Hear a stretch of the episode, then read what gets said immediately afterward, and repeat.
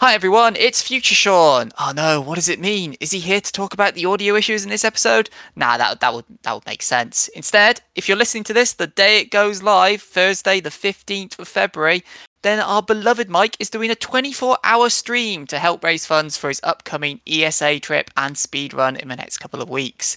So, if you are listening to this on the fifteenth, head on over to twitch.tv slash Bersekrer, B E R S E K R E R, and give our Mike all the support and love you can muster and or afford. We'll be very grateful. And now, on with the regular trash!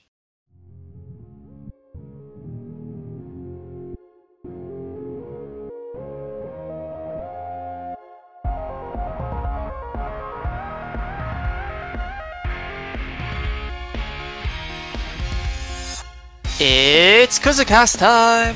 The world of webtoons has called us once again, and so with Valentine's in the rearview mirror, it's time for some bad romance.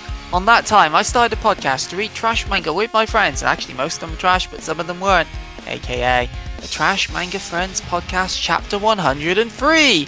I'm a noble on the brink of ruin, so I might as well try mastering trash manga. And don't forget, use the code Cumulonimbus Capilitus to go buy your tie-in waist warmer only while stocks last. You know that this is the show where three people discuss two volumes of one trash manga, except this time it's thirty episodes of one trash webtoon, cultivating what's good, pruning what's bad, and aridifying what's trash. I am your forever host, Chrysanthemum, joined by Camiglia and Philoni. How are you both? See, we were discussing right before we started that I just had nothing funny to say for my Discord name, and you were holding on to that one. You had that one loaded in the chamber. Could have helped me out, man. I uh, doesn't work for the Discord names. Ah, well, better. Except than what my I came one, up with. Because I, my one is actually exactly near enough the same. uh, yeah, yeah, yours, you because it's also it's a flower and a character, so. Phil's oh words. My god, thing worlds colliding. Oh my god. I, I ran out of th- it was like a pink flowers, sure, that'll do. Why not? Yeah, the creativity is not running very thick with us on no, this. Alright, I went clouds and then I couldn't really do work clouds into our names, so I was like, fuck oh, it. That's why you did that, right. I was like, why, what, what's all this with cumulonimbus and stuff? Right, yes, no, I'm with you now. I'm not. I'm, I'm with it. When am I ever? I, so you take a song of Fire and Ice and you scribble out Fire and Ice and you write flowers and clouds and there you go. Were, were, not were there, inaccurate. Were there, were there clouds in this? Was I, did I not? So you see the title of the series, Mike. Is there a, is there a title of this series? This is going well. Uh, how are you, buddy? did, did you read this series, Mike? what's what's reading? Can you eat it? Uh, I, I'm all right. I'm all right. I'm. A bit sniffly today, but, you know, considering what it could be, right, I'm doing okay.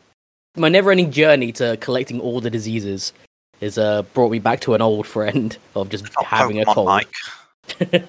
You don't have to catch them all. Po- poise, poisony. Mo- I'll work on it. Well, I mean, when when aren't you ill, buddy? Well, it's also not about Pokemon these days. It's all about that PAL world. That's, that came out at the time of recording, and uh, that that feels more my vibe.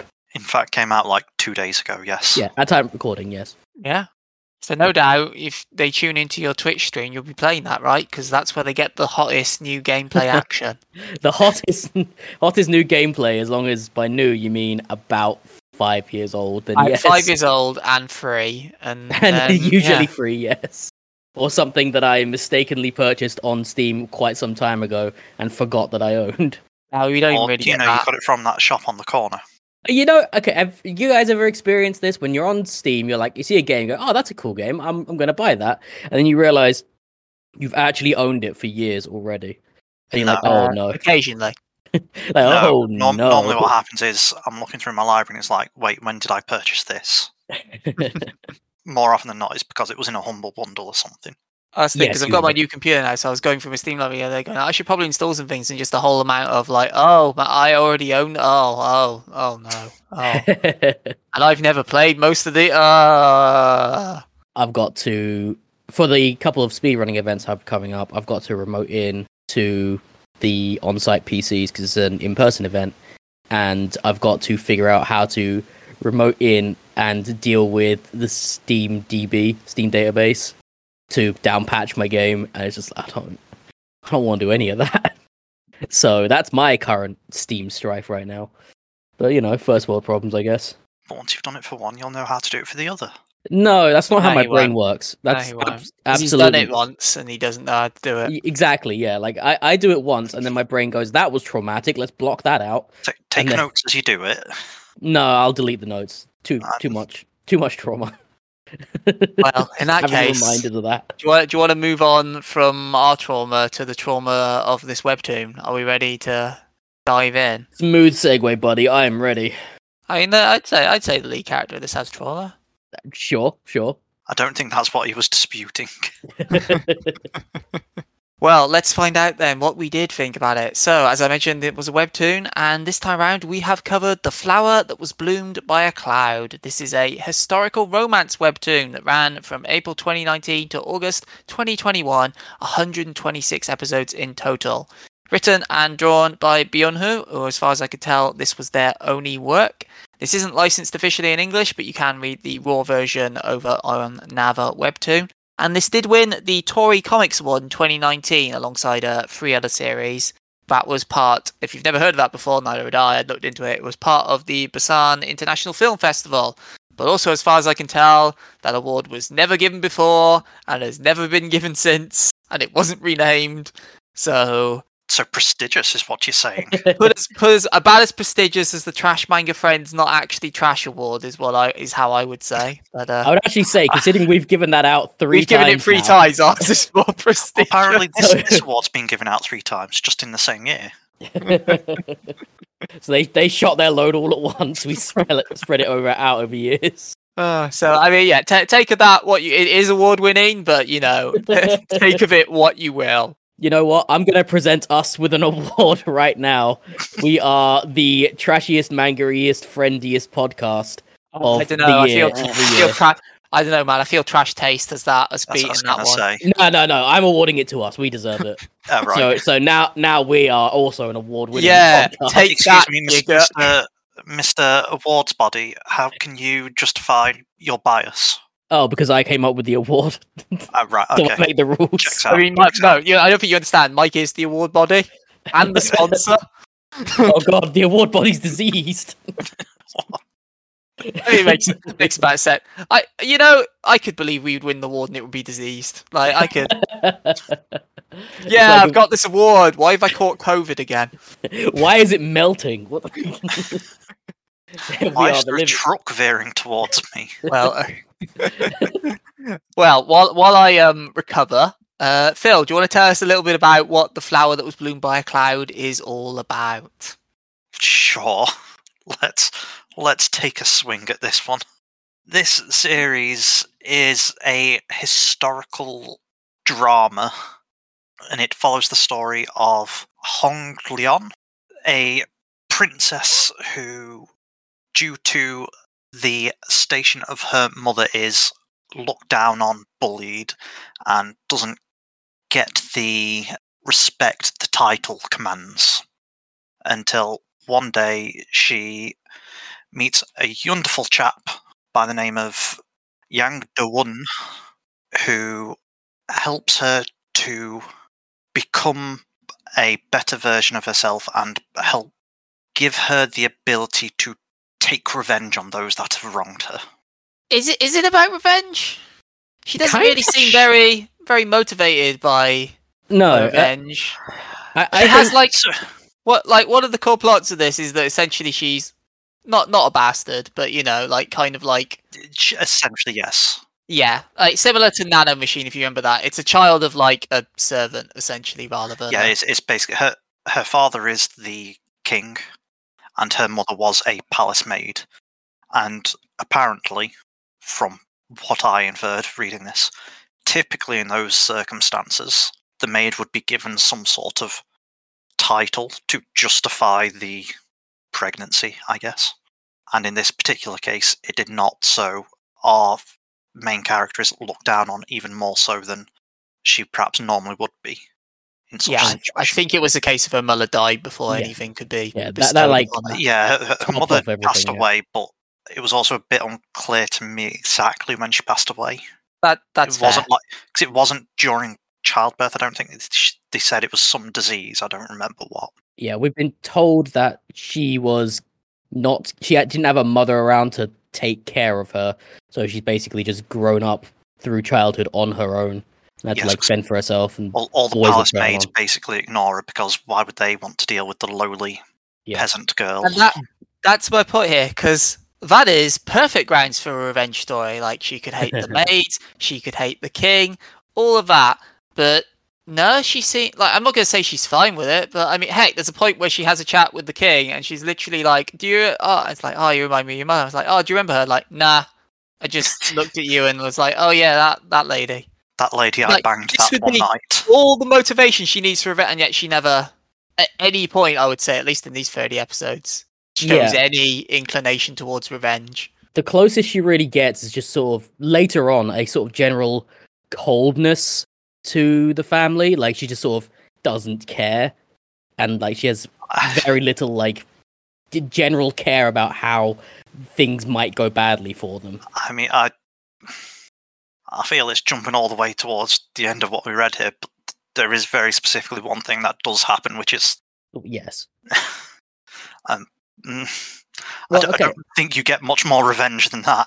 Well, you see, I would still dispute that, because one of the main characters of this, which we meet quite early, is a person whose name I'm not even going to try and remember. He comes you mean into her the, life. Do you mean the prince? Yes. No. Wait. No. The, uh, who the, do you the mean? One who be- Orange hair boy or green hair boy? The one who becomes her husband. Oh, okay. Yang Da Wen. Right. Yang Da Wen, yeah. Yes. The, the like, male lead. Yeah, she he comes into her life and basically is the only one who gives her any kind of positive attention that she's ever had, ever, pretty much. Yes. And so they develop a bond, and he basically manipulates her into saying, I don't love you, but we should get married so I can have power, and you can get power I mean, as well. Yes, I mean, he does basically say this pretty much straight up. He says, yeah, yeah. I can help you, but what's in it for me? Yes. It's it's fun, because obviously in last episode of Mysterious Girlfriend X, Mike was very much like, this is a toxic relationship. And I'm like, no, no, th- this is a toxic relationship. But also, it's weird calling it a toxic relationship when both parties are aware of the arrangement. Yeah, it's, see, it's, this it's, is, it's this like is an arranged of... marriage in a way. It's like... But they arranged not... it. they're, they're, they're, yeah. It's like Yang Da Wen is never like... a. The first time you see it is when he like scrumples up some handwriting she's done. You're like, oh, he's he's not all in on it. But then, like very quickly on, he makes it very apparent to her, and she very clearly understands. Like, yeah, this is just the marriage of convenience, not a. There's no yeah, actual yeah. romantic feelings, and she herself says it post time skip later on. Like, yeah, the he's he's my husband, but you know we're not lovers. Well, it's because yeah. all of the because of all the uh, royal maneuvering, let's say, all the cloak and Politics. dagger stuff. Or the, yeah, the royal politics, cloak and dagger, people trying to overthrow each other, et cetera. The easy comparison to make is obviously Game of Thrones. But yes. I, well, that's the thing. I would say this is actually closer to House of Cards, if you've ever seen that. I have not. Well, the two, le- the, t- the two main leads of at least the first few se- series of it. Um, they are two. Until we can't talk about the one lead anymore. Yes, you know? I'm, I'm talking about the character, not the actor. uh, like they are two political. People, components, whatever. Uh, they're in the political system, and yeah. they are very, very, like, specific with each other. They are very much the same of, this is, like, love may not necessarily come into it. They're very um, manipulative, and they're very, they're very maneuvering of all the pieces. They're very, very honest with how everything needs to maneuver. Like, in the early season, the main character gets into an affair with someone else, but does it for... political gain reasons, and the wife knows about that, and she, he's like she just says like, okay, what do you gain out of this? Okay, cool, keep doing it. And so like they're very very I can't think of the word for it, but very stoic in what they're doing, and that feels more like what this is. Like the marriage is there because they both gain from it, and it's very much a thing, even if they're sometimes working against each other without the other one necessarily knowing. It's very much a marriage of convenience in a very real sense of the word. So that's the kind of feeling it got, where they make each other stronger by being together, and because of that, their relationship is very, very particular, very um, serious. I don't know. I can't think of the word to describe it, but if you if you'd seen House of Cards, you know exactly what I mean.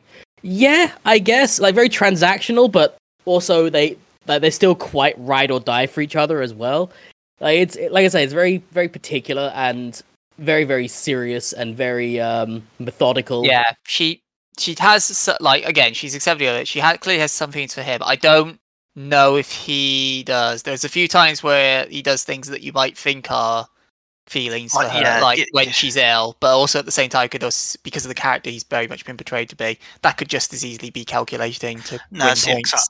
I, I, yeah, I think that's the case when she's ill. It comes across more as winning, yeah. more like a manipulation tactic, where there's other times where you can see when he's sort of giving her advice, he sometimes goes a little bit against what he thinks is best because he's portrayed as this genius. Yeah, genius to master everything. everything. To the extent that he's proposing tax reforms at fourteen at one mm-hmm. point. And you see sometimes like someone giving some advice, why don't you try doing this or that with her?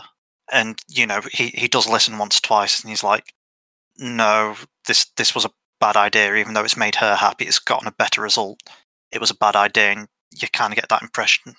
Perhaps he's thinking it's a bad idea because it's making him more attached to her rather than keeping this calculated distance, keeping this transactional relationship, as you put it. Yeah, maybe. I mean, I would say as well, on top of like the comparison I made, I think my attitude, because I originally did have a Game of Thrones comparison in my notes, and as I went through reading it, my second read, I was like, that's not quite, because I think it's too micro-focused compared yeah. to like Game of Thrones' macro. It would be like if Game, you were reading Game of Thrones, but it was only Cersei or it was only Sansa. Yeah, this is yeah, where I make if it was only one house, basically, one Pretty or two much. houses, rather than because we are told brief. Occasionally, we'll hear like Yang about Yang Da Wen's clan, or later on, um, by a Khan, um, a guard to the prince, his clan. But it's very like minor. Like they'll mention it for that moment because they need to explain it in that scene, and then they just don't mention that. I mean, in Back's case, they literally mention it once in the thirty episodes we've read that he's from that clan, and then that's kind of it for that mention. Uh, the one thing I would say there is, I don't... I'm not, not saying it won't play into it going no, forward, no. but in these thirty, it doesn't No, not, play not, specific, not specific to this series. Um, oh, okay. Just from other webtoons I've read involving sword fighting, martial arts, and whatever else. Hell no, you don't read fantasy. Uh, famously so. There is quite often a character called Khan, so I'm assuming there's something oh, okay. there.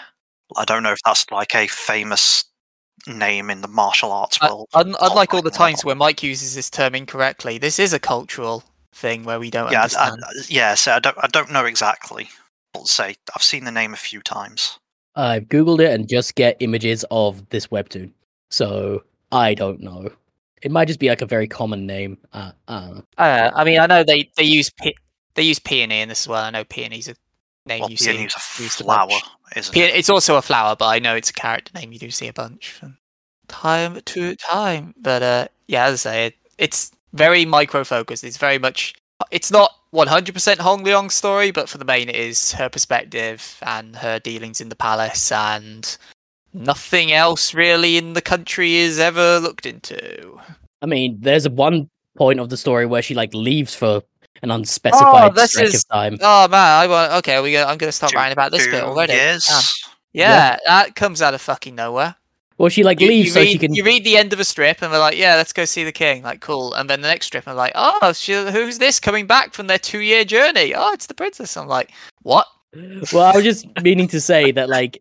She's gone on a two-year journey at some point so she can get her name out there and make allies within the country and stuff, but we're told all that after the fact. We don't see any of that. It this really is quite a lot where we're told after rather yeah, than it, it, it's all very focused on this one Game of Thrones, I guess. Game of Throne. And this character's interactions with it. I, I mean, I would also comment, like, it's it's the easiest Game of Thrones I've ever seen, and she comments on it in fairness, and that's probably because of what Yang Da Wen's doing behind the scenes, but yeah, she within these first strips she's already the ruler. Yes, that was the that was the thing that kind of shocked me a little bit, because it's actually not even like it wasn't like episode thirty that she becomes the ruler. No, it was like ep- it was like episode twenty, twenty-ish, twenty, twenty, yeah, like yeah, like wow, that's like, like really fifteen is roughly yeah. around when the time skip is. So yeah, I think uh, it's yeah. more. Yeah, I, th- cause I think part of that is it's. The end goal isn't necessarily her on the throne. Well, clearly. I mean, that is her goal. I mean, her goal, I never even necessarily got her goal was the throne. It was just that she wanted to get out of her shithole of a life, basically. And yeah, and she I does never, that and then some. Well, yeah, I never got that her goal was to become the leader. I kind of got the feeling that she was like manipulated into that, because yes, she only really yeah. talks about how she wants to get out of her relative squalor, but then when they start talking about it with husband to be character, male lead character, then she's like, he's like, oh, so what's your ambition? Is it that place? Is it the palace? And she's like, yeah, sure. Uh, no, it's, it's, the way I see it is like she's she's shown as wanting to have all the stuff she's been denied.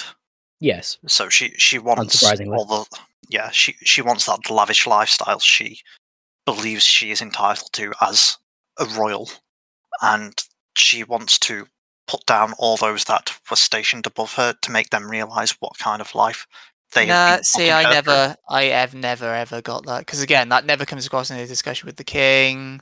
Never, like, she's annoyed by some of the maids, like constantly looking past her, but I never get the feeling that she's like, yes, off with their heads. No, I'm not saying she's going to be like, yes, murder literally everyone. In fact, she's much the opposite in her rule. She she reduces the amount of executions.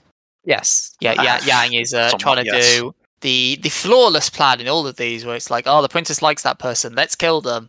This never backfires in anything ever. Yeah, yeah.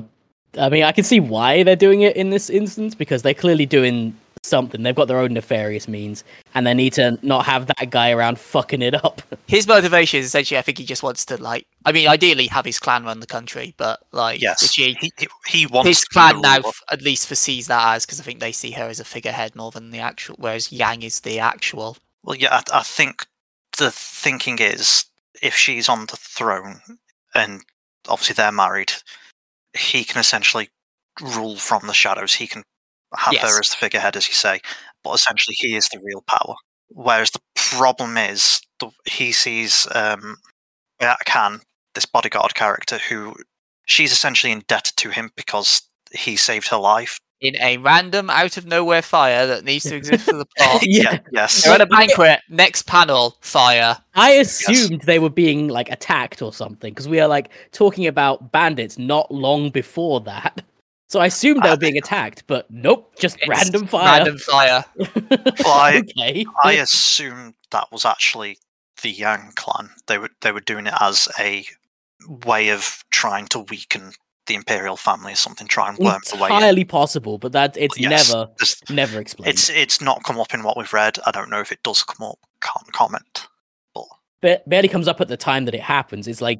It's literally one panel, fire. Next panel, fire. A few panels later, fire no more. Yeah, I mean, I mean, heck, you can see that because Bakan, like, when he saves her, has, like, a massive, like, burn over his eye and everything. And does, like, whoa, yeah. That'll be a defining character. Nah, it's gone. Next time you see him. I mean, it's, he always does have hair over that side. He, yeah, he, it's normally covered, is the issue. I don't know if it's still there I or not. I didn't pick up on that, it, but it, if you guys are saying it's there, then I believe you. Well, uh, I, I never the, saw it. It's just the hair was um, There's the scene later on where I think it's her birthday or something, and they end up throwing a big banquet because the king started to dote on her, I guess. Yeah, that was after her return. Like that was after yes, return yeah, it was, it was after banquet. after the time skip. But yes, basically um, having a big banquet, and they do this um, sword dance, and she's sort of in the middle of it. His hair obviously flicks to the side or whatever, and she sees the burns. I don't remember that, but I'll and then you that's kind of you kind of see she kind of that's when she changes her attitude. I'll take you away. I thought the impression was more because they openly say he's bad at this, so I just always assumed that she was just compensating for his badness. I didn't see any. Well, yeah, yeah, well, again, if you're saying there was a thing with his eye, I'm not going to say you're wrong or anything. I, I think that's I sort of the point, though, is if it wasn't for that sort of reminder that oh, he saved my life, he has this scar because of me. That's why she sort of compensates to make it look like. Nah, because I always got the impression that she was interested in him regardless. Like, I think she was having those feelings even before they started dancing. It's like, oh man, finally we're interacting again. Yes, but again, I think it comes down to the way she's been manipulated and raised by Da Wen mm-hmm. to sort of. He's trying to say, you need to act in this way, you need to act in this way, this is what you need to do, this is how you do this, to try and make her appear the best possible version of her that she can be, to gain the most political points, effectively. And essentially, in some ways, if in that particular instance, this guy was the bodyguard to the Crown Prince. So if you can make him look like an idiot after the Crown Prince just said, my bodyguard's great at this, even though it turns out he's not, that would score you huge political points. Whereas... Uh, I thought it was the inverse, that he was tr- the Crown Prince was trying to tell her to make her look bad at it, which I assumed meant please stab her. Yeah, but, well, um, yes, that is what that's the whole point. They're both I trying never got to make that the Dawen, No, I never got that Dawen or that were trying to like make him look bad, especially considering he's not involved in the proposal. So there's nothing overtly said. It's just the implication of how everyone acts no, and their uh, motivations aside whatsoever. But uh, so yeah, the the thing I would say, because the sword dance is one of the few things it does seem to remember as a thing like that goes on throughout. So you see her like initially like training in it and being bad and then getting better over time to the point of where that dance between her and Beck happens. It's uh she she's renowned for it at that point, because there's plenty of other elements in this where the series just doesn't seem to have object permanence and forgets they exist half the time. Like, yeah, there's quite a lot like, of that. Like yeah. what? So my main example of this, for example, would be because they have her whole ascension and her whole rivalry with her brother to become the leader of the country, and that's great and all. And there's definitely no other royals that we've ever seen in this series who just vanish. Yeah, there's definitely quite a lot no of, other pink-haired princess. There's quite a lot of ancillary royals around the place that kind of just show up and then stop.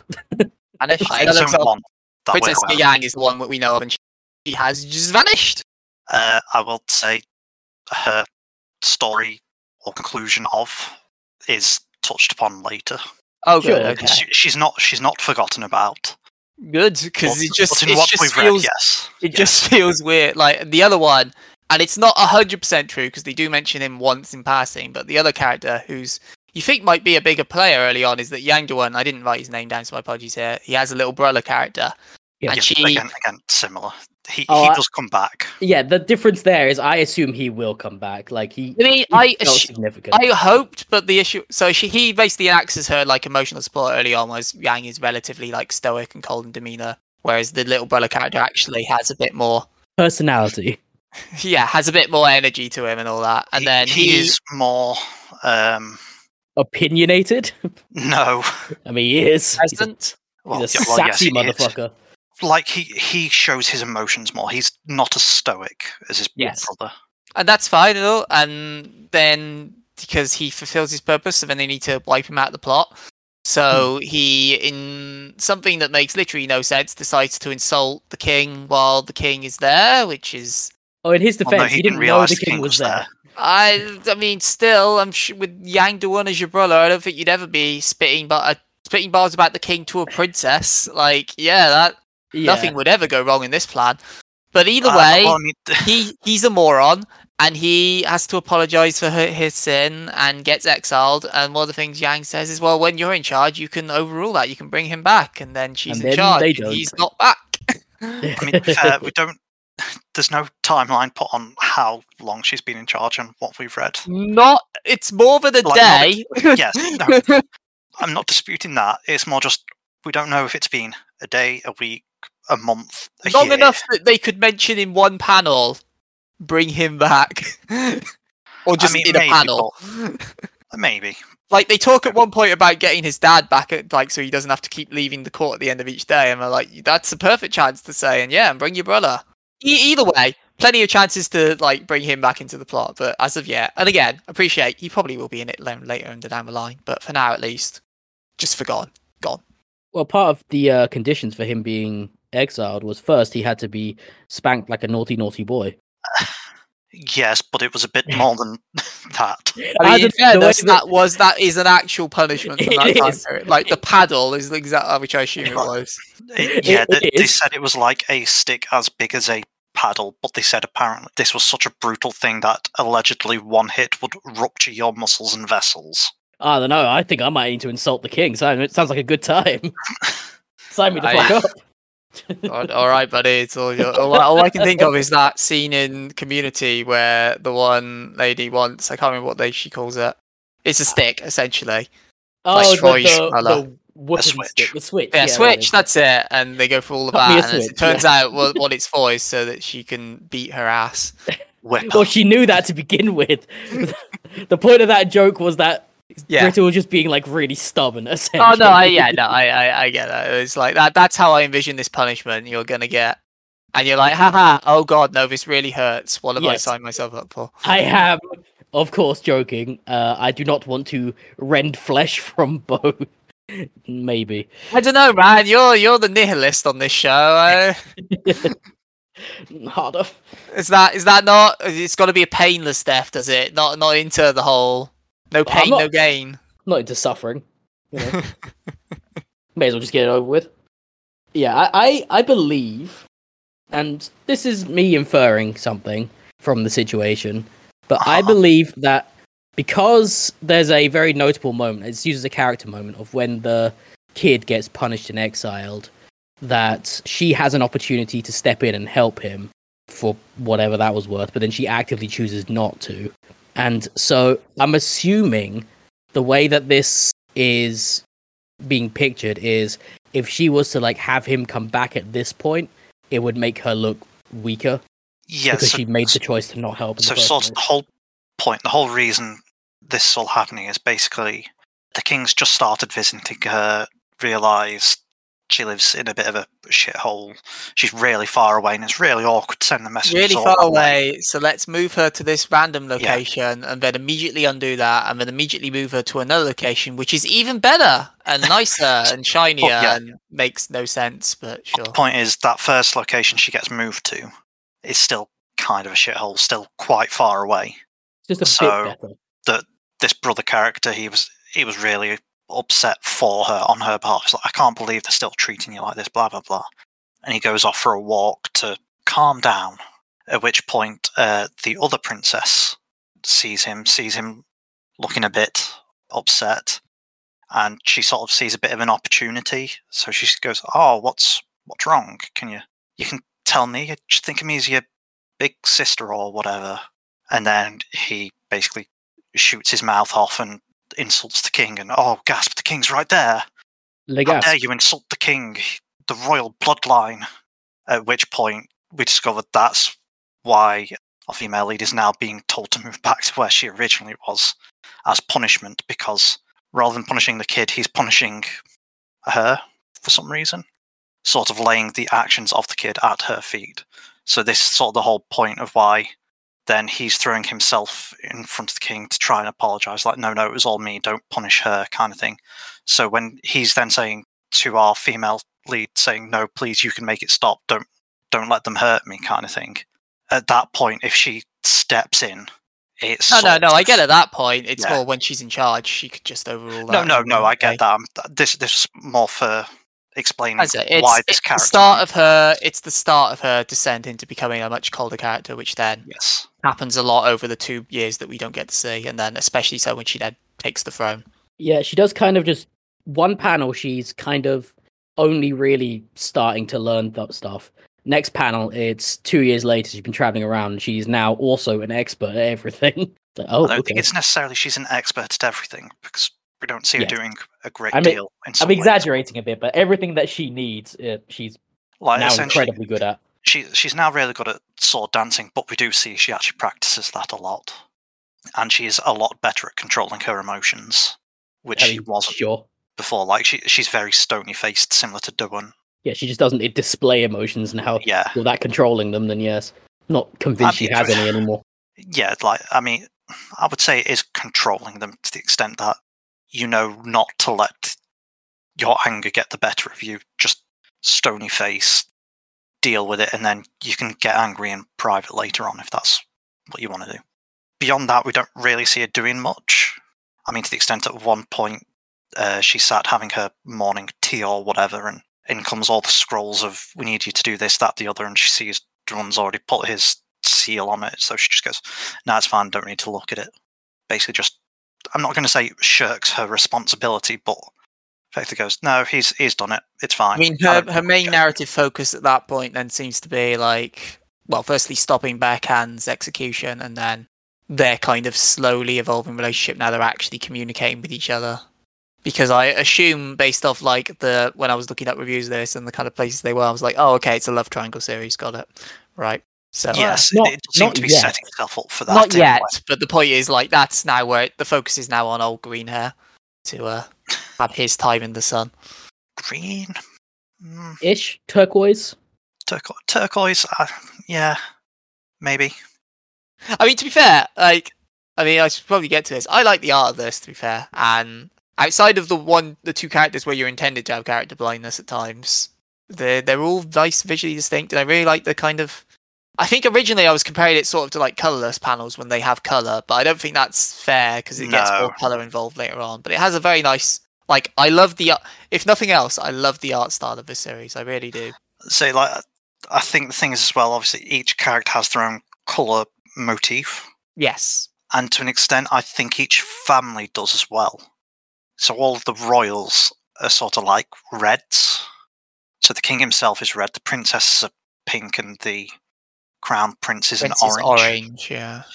The Yang clan are all yellows. Yellow and black, yeah. Yellow and black. Well, everyone's blacks. I mean, well, they're very much black-haired and everything, yeah. whereas Sorry, none yes, of the other main characters are. Yes.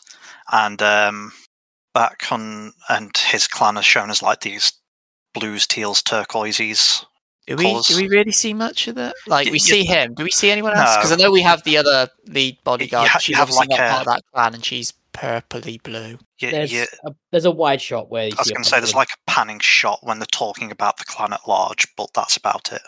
But no, you you're see right. They're all that wearing that sort of blue, and then I think you have like the maids are all greens, and the eunuchs are like purpley lavender. I mean, they're all just wearing like whatever prescribed eunuch robe is. Yes. Yes, but the point is, is that specific colour. They're sort of again, you do get that differentiation with colours of everyone. Yeah, as I say, artistically, I have no no notes. Like, I could, if I really wanted to be picky, critique backgrounds, but there's no point because no shit, they all look similar. It's all in one location. I I, so, I, don't, I don't like the art. What? You don't, don't like, like it? I don't like it. Why not? Like, because I don't think it's bad. You're it's not badly get. Is that why? So is your face. I I I'd not. It's not that it's badly drawn or anything like that. And I understand the idea of them using the grouping colors and stuff like that, but to me the art always just looks kind of unfinished, and I don't think it's bad. Like, obviously I couldn't do better than this, but it's just, why do you think it looks unfinished? I don't know, it always feels like so like washed out and like it needed another pass kind of thing, and it always feels like, I mean, I agree it looks washed out, but that's an intentional artistic choice. I was going to say, it does yeah. have like a sort of grain effect over most of it. But yeah, like, I, I don't think in some ways it's meant to look like if you had like a calligraphy scroll, as it were. Sure. Yeah. Like, kind I, I'm, of. I'm not trying to say the art is bad because it's clearly not bad, and I do like the ideas that have gone into it. I just really, I, I don't I mean, like I'm looking at this. Just happy that you've learnt your lesson. You're saying you couldn't do better than this after bloody F L C L or whatever it was. Where you're like, I could draw better than this. It's like, fuck off. Some of the stuff we've reviewed, I literally could draw better than this. You could draw better than Alice Academy's worst panel, yes. But, I could you draw know. better than that uh, Sword Art Online manga that we did. No, you couldn't. I'll tell you right now, I no, you couldn't. I'm very sure. I don't I think couldn't. that was good, but you couldn't. But no, this one, I just, I can't, I don't like looking at this. It just, it just, ugh, it doesn't excite me visually, which is sad because clearly a lot of effort's gone into this.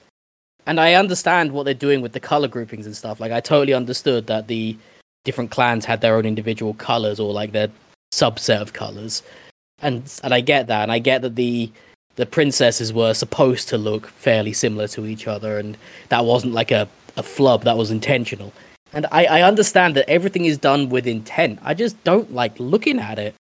It feels very like bland almost, which is not what you should be trying to evoke with this kind of thing. I I feel, oh, I just I don't like it at all, which is weird because like you think if you add color, it should be more vibrant by default than all of the black and white stuff that we read. But no, I really think that a lot of the black and white stuff we read have like more vibrancy than this than this entire thing because of just like the intentional washed out nature of it.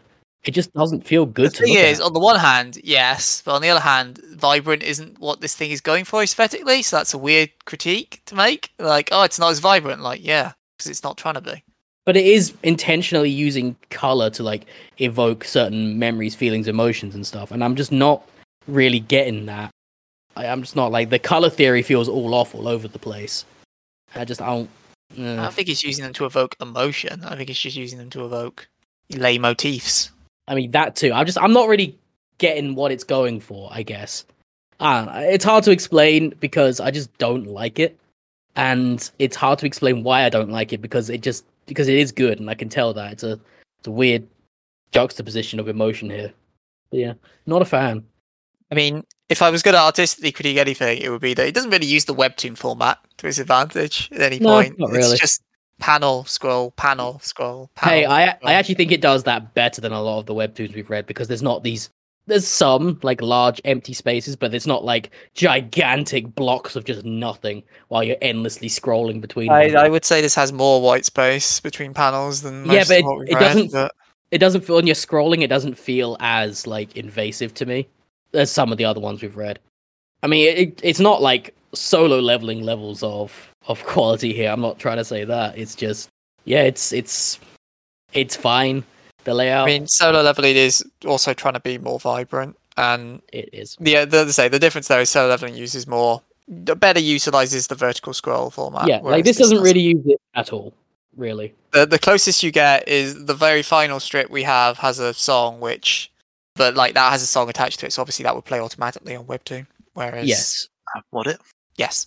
Oh, but yeah, it's neat. uh. I do. I also do like um, when... But that's really its only use of the digital webtoon format. I do like it when um, comic artists, they do go, they do the stuff to enhance the experience outside of it. The longest time ago, I read a comic series by an indie creator. I can't remember the creator's name, so I apologize for that, but I think the... Kiritoriama. Seri- yes, that, that uh, very underground indie creator. It's Kiritoriama.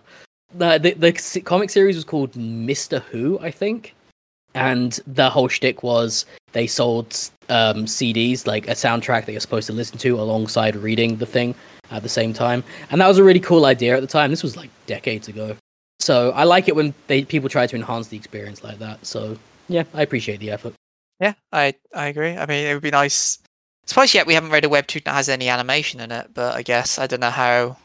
It would depend on if the sites in Japan slash Korea slash China support that, I guess. But also the animation for these things is usually just every so often a panel goes oh, and that's it. Well, that, that's it. I'm not. No, I'm not expecting like you know, oh, it's Studio Trigger quality here, but you know. So why don't you, do you just watch anime, Sean? Sometimes you read a webtoon, not a webtoon, a webcomic, and they put an animated panel in. It's like, oh, that's nice. Hey, they could have done that for the Fooly Cooly. My point is more, it's a digital medium. You can do these things as opposed to traditional yeah. manga. Mm, yeah, but... Yeah, yeah. I suppose it depends if the intention is to leave it as purely digital or if there is some expectation or hope you get a physical release at some point. Uh, you can, you can still... Like, Ava's Demon has animated panels and they've done physical releases of that, so...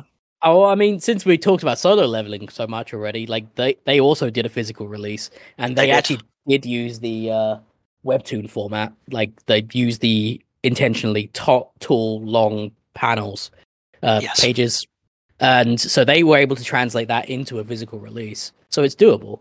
No, it, I mean, without, it is. Without having known those releases, I assume they just resized it uh, to fit a book.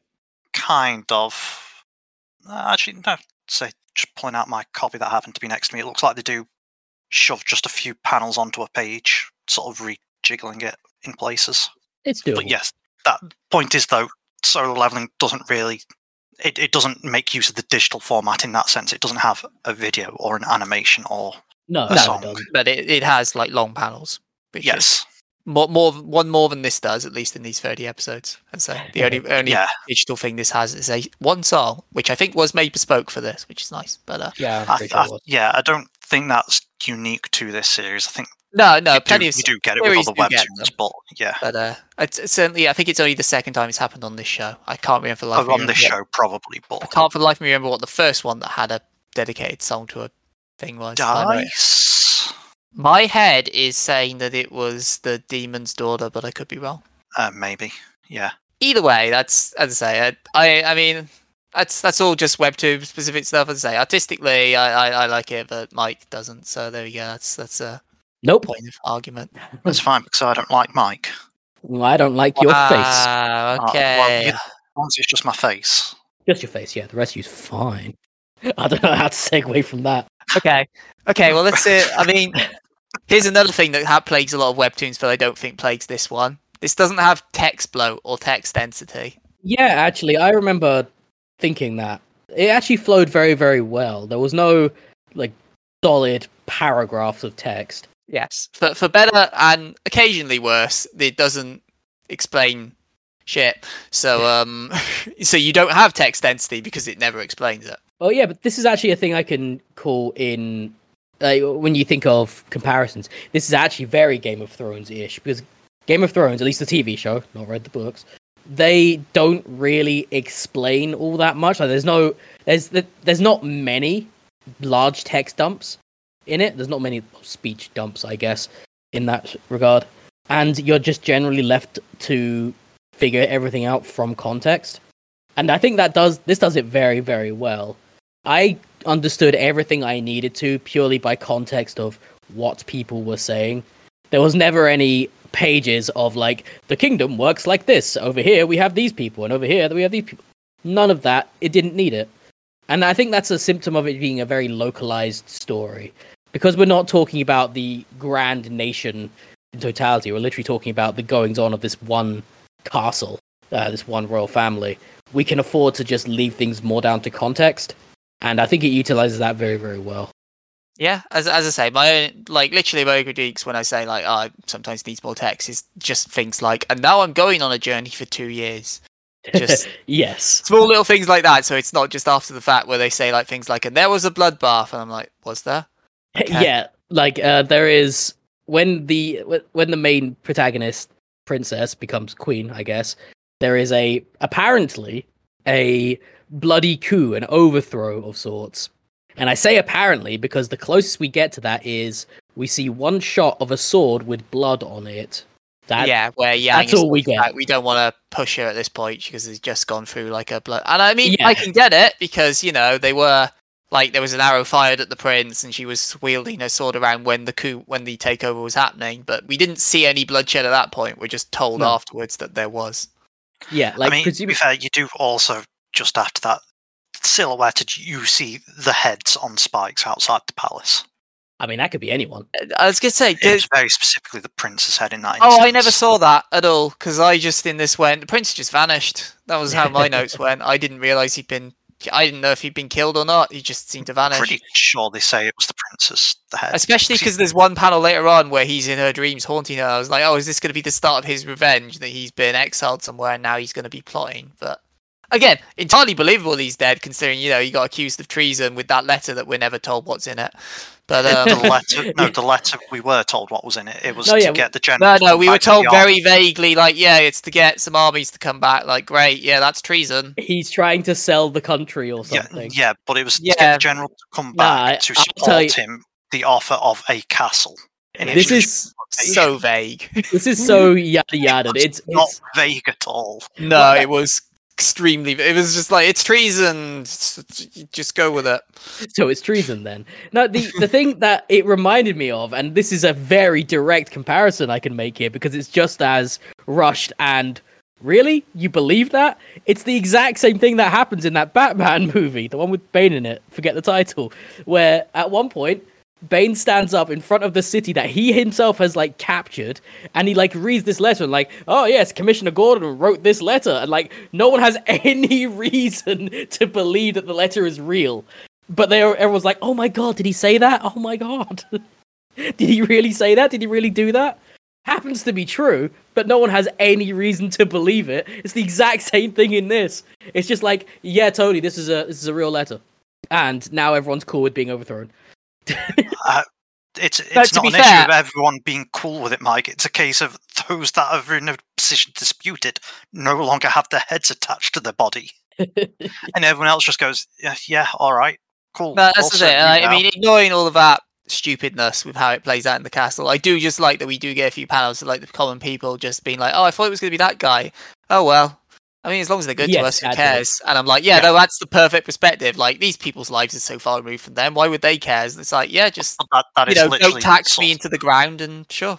yeah, I, I can't remember what it was. One of you said something earlier, and this that specific line came to mind because it was very much like, why would the common folk, the, the citizens of this country, care what's going on in the palace? They don't care.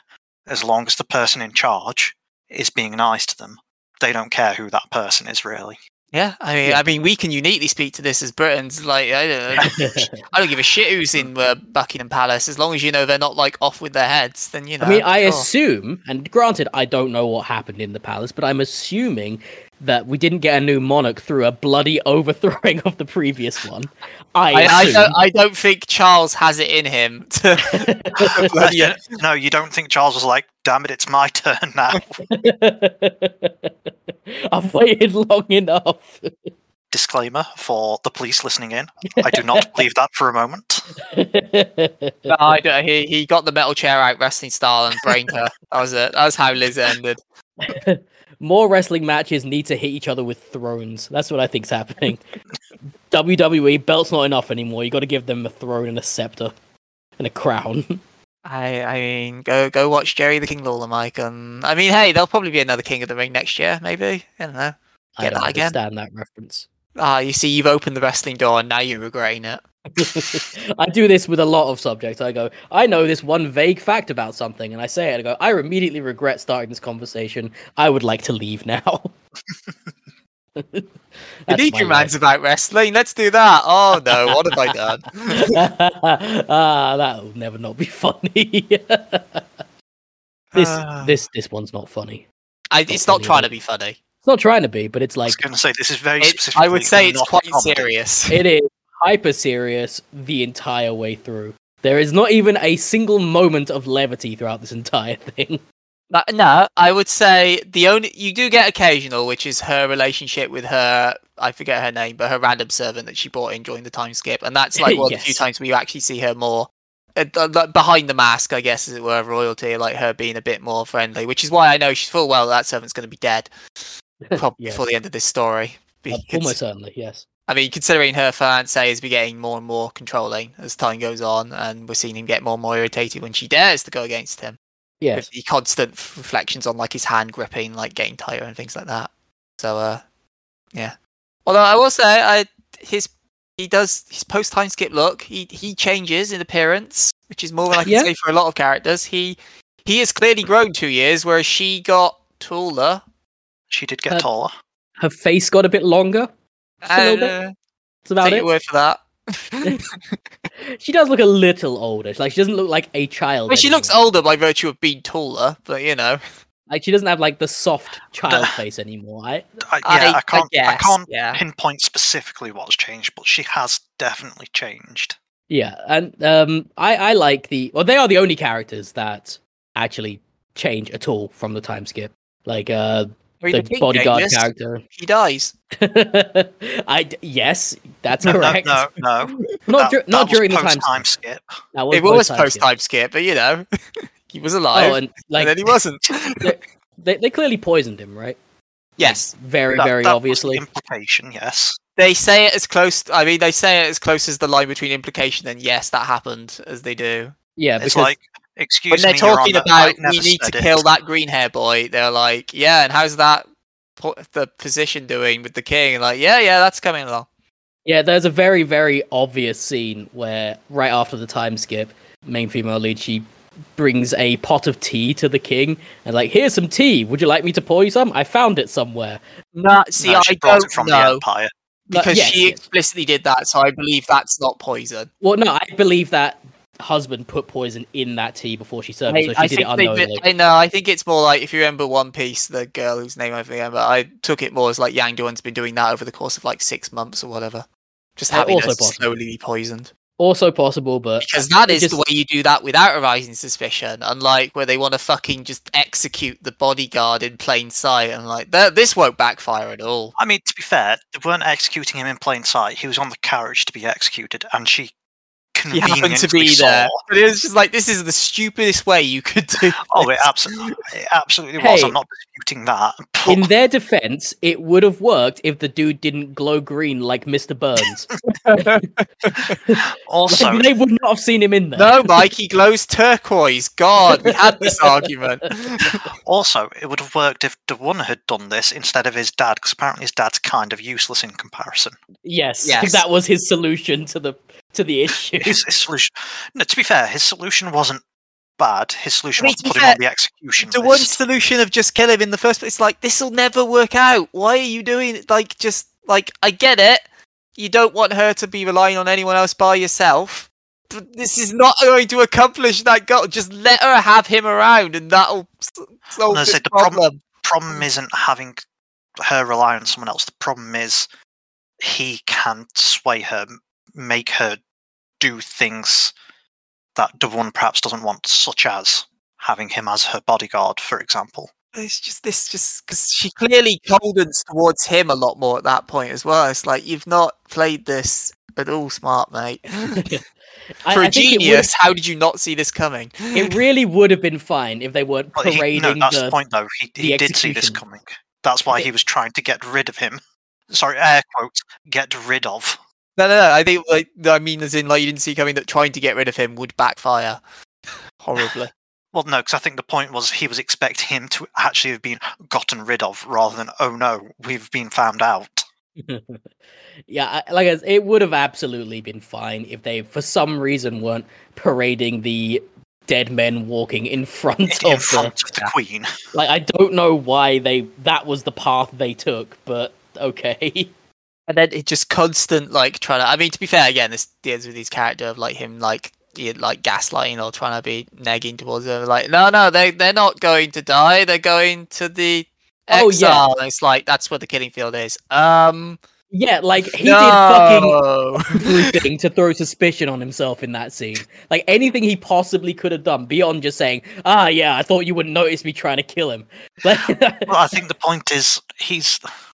he wasn't the one in charge of the executions, no. so like, he's he, not he... necessarily throwing suspicion on himself as such. As I, I mean, I, she's not no, that stupid. That's the thing. That's the thing. He wasn't in charge of. He wasn't the reason that the bodyguard was on the thing in the first place. But he's clearly trying to cover for whoever it is. Problem it was.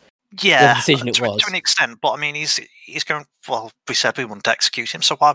Clearly, this isn't the one for the execution field. It must be the one's going to exile. Like, he's he's trying to smooth it over a bit in the hopes that she'll just kind of... Nah, that's hella suspicious. He's like he's hoping his manipulation is... Well, you wouldn't buy this there. In Among Us. Yeah, this is exactly no, what I was thinking. No, but also in a nice way, Sean. I you you as the, the Among Us champion here, here. you, you would be like, it's you. It's clearly you. If you were saying, like, oh, he was clearly over there where, where the body was, and I piped in like, no, no, he was over there. He was clearly doing wires. Definitely doing wires. Maybe, you know, maybe doing something else, but he was probably doing wires. That, that's a that's a more likely explanation. You would all immediately I'm go, is, oh, so you're the other one then. All I'm saying is, this situation has played out in our Among Us games before, and people do believe that. Yeah, but we're dumb. They're not. Yeah, that, that's kind of my point here. You can't say, oh, Phil, you you wouldn't fall for this. Like, no, I wouldn't have, I wouldn't have been manipulated for two years. The difference is I a level... trust the guy who's trying to get me in a literal contract marriage to give him the throne. I, I, I mean... Would I go along with it? I mean, because it's, again, it's never like he hides, like, he does hide some things of it, but he's never like he hides that, you know, he's not a snake. So oh, yeah, like, this is the House of Cards comparison I, I wouldn't again, call like, him a snake as such, like... In House of Cards, they very clearly do stuff that is, on the face of it, either self-serving or against the other one's best interests, but they're doing it for each other, ultimately, it's... for each other. So I truly believe if it's the same kind of relationship. So even if he's being kind of suspicious, she could believe ultimately it's for the best, especially because they've had years at this point of building this relationship. I suppose this this does also kind of in some ways bring up another thought for me is I think she is obviously very aware of this arrangement. Well, obviously she's aware of the arrangement she's got with Da Wen and sort of this attempt to get back Hun to be her bodyguard is in an effort to limit his power. Yes, it's an effort I... to get someone who is on her side, specifically her side and not his side. Because we see this with, like, when they're talking about who should be her bodyguard, and they're like, well, we can't trust anyone from his clan anymore. Oh, conveniently, our captain of the guard for the Yang clan is a great bodyguard solution. Why not get the Yang clan to do it? It's like, no, no, no. She's clearly thinking, I need to limit it a bit. Do, yeah, do I, what she can. I fully believe this story is going to end with uh, him making a play for the throne and her going, I knew it all along, and these are the safeguards I put in place, and then he'll be executed. Him being the husband, not the bodyguard. Well, see, I don't know, because... The, so to come back to the very start of the episode here... Why don't they just have a threesome? Just fuck already. I mean, they, I, can get to ha- they can get to harem. Why can't she have a harem? Yeah, yeah. Sure. Is, yeah. Is it a harem? Actually, now you said that, yeah. I mean, yes, but it's not like there isn't a double standard in royalty to begin with yes. for that kind of thing. Yes. But, so to go back to like the very start of the episode when we were talking about peonies. So one of the things that comes up throughout the series is this story they call the story of Lady Peony. Comes up twice, but... Uh, yes. Conveniently in episode one and episode thirty, so for what we read, perfect narrative symmetry. For twenty-eight chapters, it was just like, why the fuck did we start with that? Well, when we started with it, it was just... I a have a home, what a jerk Jo Yang is, and how she's shunned, and how Ollie Girl's shunned. Sorry. Yeah. But, yeah. but uh, we're told that this is apparently a tragedy, this story. Apparently. This this Lady Peony apparently had it all, and then she lost it all. And I think... that's very intentional in the going for that sort of narrative symmetry in the actual story with, well, she started from nothing and now she's gotten everything and probably going to lose everything at the end. I mean, that is also, yes. Because I, I do not see this ending up happy for anyone. I mean, the, I, the Game of Thrones no, isn't, I mean, happy, isn't happy for anyone, is it? I mean, I, I know the books haven't finished, Mike. It's going to be like full Greek tragedy. Everyone's just going to be surrounded blades. Oh man, chest, the sad ending where everyone dies. Yes. I love that story. I love that. The d- the difference between a Greek tragedy and a Greek comedy is just the number of people that die. Comedies yes. don't actually have to be funny. They just need to have not that many people dying. Like real life? Nah, real, real life has more people dying every year, Mike. So. Well, that's depressing. I mean, that's just inevitable due to population increases. Yeah. And an aging population as well. Just the inev- like we're all just existing until the inevitable heat death of the universe. So what's the point of anything, really? Just oh man, we're gonna talk about immortality again. Right, I I I believe I've gone through Project. I do. I will say as well. I think the last thing I did want to say is that I do feel that this is one of the few series where characters do feel like they evolve over time. In this one, like the characters that we have at the start are different to the characters we have at the end, and I feel that. Especially the main female lead. The rest of them, though, no, they feel very similar to me. Like I don't feel like um, male lead. I don't feel like his. He doesn't I really change. He becomes whatsoever. more and more controlling as time goes on. Like he's... I think. I think the thing is, like, yeah, he at his core he hasn't changed, but there are definitely differences there. I don't really see him. Like I, I feel like the closest thing you get to a dis- difference is. That he is just less likely to hide it. Like I mean, that's he was about never it. hiding it to begin with. Like well, that's the whole, my, that's my very point. Early on, they're like, "We're gonna be betrothed," and then she's like, "Yeah," and I was like, "Oh, you're wearing your betrothed ring." He's like, "Yeah," and then he's nothing on his finger. It's like, "Oh," and she awkwardly takes it off. Yes. Yeah. And so, yeah, like he's well, she always. Doesn't, she doesn't wear it anymore either. She now wears uh, it as a necklace. It's a necklace. Yeah. Mm-hmm. Have they got? I assume not, but it's hard to tell with the series. Did they are they married yet, or has that not happened yet? I don't think so. They talk because they talk the about bringing it forward, and this is entirely the kind of series where I could believe they just I it's, it's just the next episode and they're like, the and now they're married. Yeah, yeah. I, I don't think so. Okay, I see what you're saying. Like, yeah, I could believe they just go, oh yes, now they're married between strips. But also, it's the kind of thing I don't imagine they would just skip over. I think they would I, I at would least hope they don't. They, they would at least, you know, give it half a chapter. at Be least like, a oh, now we're married. I yeah, I I don't know. The, okay, so here's one of the things I don't like about this series. Uh-huh. You do get some pretty major stuff which is not really talked about. So basically, everything that happens in that two-year time skip basically not mentioned, really, like off the cuff at best. Whereas you get some stuff which is kind of talked to death a little bit. Like the entire sort of last quarter, third of what we talked about was this whole weird competition that the bodyguards were having See, with each I other. I feel that's better because it actually is giving something a bit of time, because it's only really an episode, and it gives it a bit, at least the fight between the two of them, and it gives it a bit more time to actually flesh some stuff out and have things progress more logically than just, oh, by the way, it happened. Yeah, but this is what I'm saying. Like, the pacing is kind of all over the place because of that. Oh, I agree, and... but I would rather it had that pacing of that one strip. Sure. Than... I'd rather they explain shit, yes. But I, I also felt, because of the way the pacing has been until this point, and it's been very, the way they've been writing is very contextual, and you just got to kind of figure it out and stuff. To have something that explicit and like that kind of focused on for that long, I don't know, it just felt like very out of place and kind of, I don't know, irrelevant to the whole thing. If the whole thing is about political maneuvering, why are we talking about a bodyguard for this amount of time? Because that is part of the political maneuvering. The whole point is, um, I want to call her a Sora. The whole point is she is the captain of the Yang's army or something like that. So the whole point is if she can be put in as the Queen's bodyguard, that's once again boosting their clan. So again, it, it is political manoeuvring, and by the fact that she isn't the sole bodyguard by the end of this, does weaken their influence more than no, what I get. I get. Like, I think, and I, I'm speaking for Mike here now, so probably entirely wrong, but I think it's more like, that's fine, like that, which is like the strip afterwards when she's choosing, but I think Mike's more about the actual fight between them. In terms of political, it doesn't really matter who's stronger. Yeah, that's pretty much what I'm saying. It's like, it's, it's the amount of time spent on this versus really important facts, which are just kind of inferred. I suppose, yeah, I, to an extent I agree, but also I think it's around the idea of it is, an, it is establishing that fact that he is stronger than her, so they can justify certain things later I on. Mean, Don't, don't I mean, to be me. fair, I do also think it's important because he's had very little screen time up until that yeah. point, like outside of one or two random yeah. episodes. He... To the point where I did wonder at one... Sorry, Mike, I'll let you speak. Yeah, go for it. But it was like... Because he's a big part of it initially, and so you think... And then it feels like he's going to be, like, seeking her out a bit or, like, having these chats with her, and then he never never does.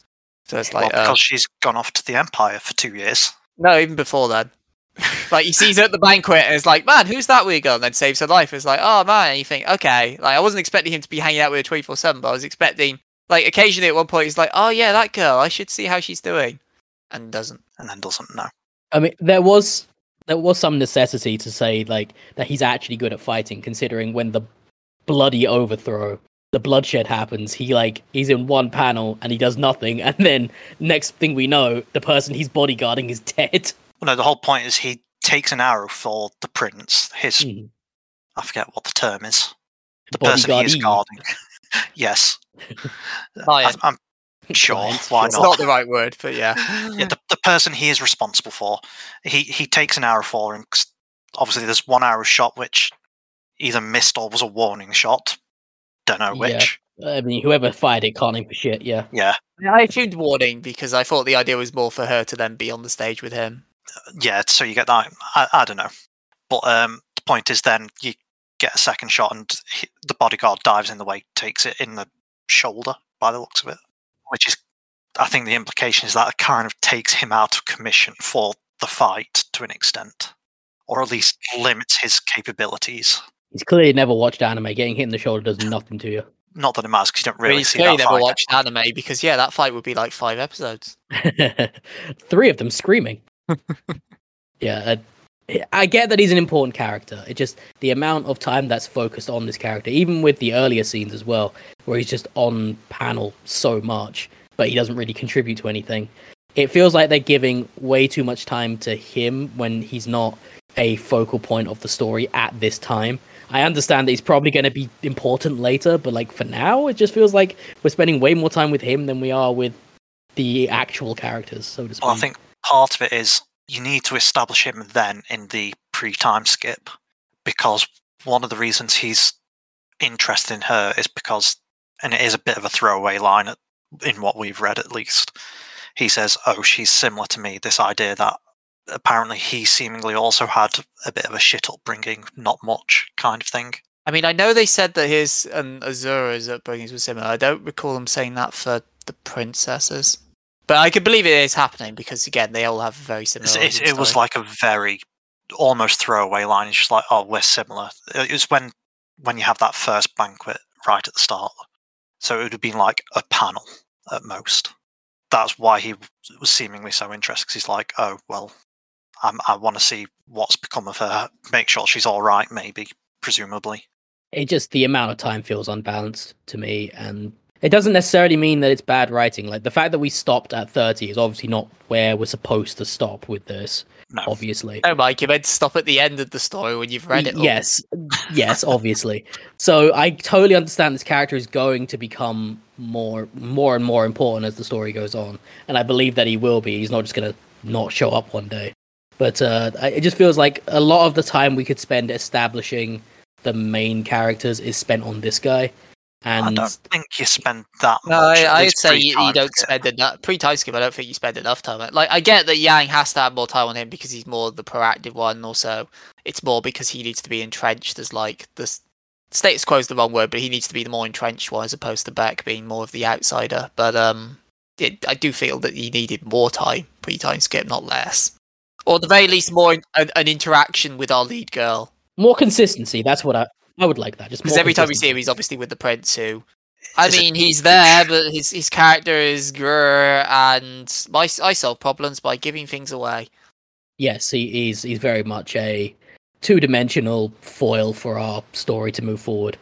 Yeah. He's the guy you don't want on the throne for the sake of he's bad, probably. He, he is very arrogant, power-hungry. He believes by virtue of he is the crown prince, will be the king. He... he has absolute power over everything and everyone. Yes, he's always... He's the juxtaposition because he's always had everything from the beginning and she's not... She had nothing and started from nothing. D- in the technical sense, she's still a princess.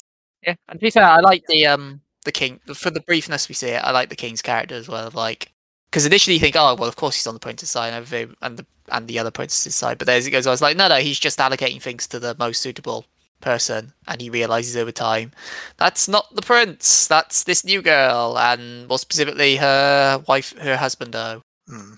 Sorry, Phil, you were going to make a point. Uh, I was, yeah, just because Mike said, "Oh, she was, she is still a princess." Like, te- technically, yes, but sort of the whole point is was shown she had shown to live in squalor. Like, not even like oh, comparatively. No, it's like the building is incredibly run down. She has like two sets of clothes or something.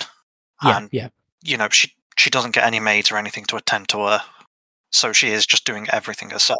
Uh, she can't even get fucking medicine. That was what drove me. Like, yeah. I get that she's like uh, the re- the reject princess and all that, but to the point where they wouldn't even be like, here's a general pain. Like, come on, Matt, no. Well, I, did they even realise she was the princess? Did They'd she mention say it? Because they're like, oh, it's from that house. And it's like, oh, it's not even the servant, it's her herself. And then, uh, and I mean, yes, even if do. you didn't, I feel the giant fucking pink hair would be the giveaway. But um, they don't even give her any. They just tell her to go away, essentially. They're like, oh, no, we can't spare anyone now. Like, come on. No way you wouldn't. For a princess, even if it is the reject, no way you wouldn't be like, here's a generic-ass painkiller. Yes. I'm not saying specific or anything like that, but, like, there's no way you would just be like, nah, go away. Well, I think I think part of it was the fact they sort of imply, no, we're dead, because this is, like, right after the fire, because that's where she sprains her ankle. So no shit, she's uh, clearly a victim of it then. No, but, but point is, she's going, oh, I need something for my sprained ankle, and they're like, oh no, we're far too busy dealing with the actual royalty, rather than I just her. don't believe for, like, even if you're that low down the chair, I don't believe for a second you would be like, treat him like some annoying kid. I do, given the way we're shown how everyone treats her in this I series just, at the start. I feel that's I? a bit, I feel in that case it's a bit too, that's a bit too much trying to go in on that.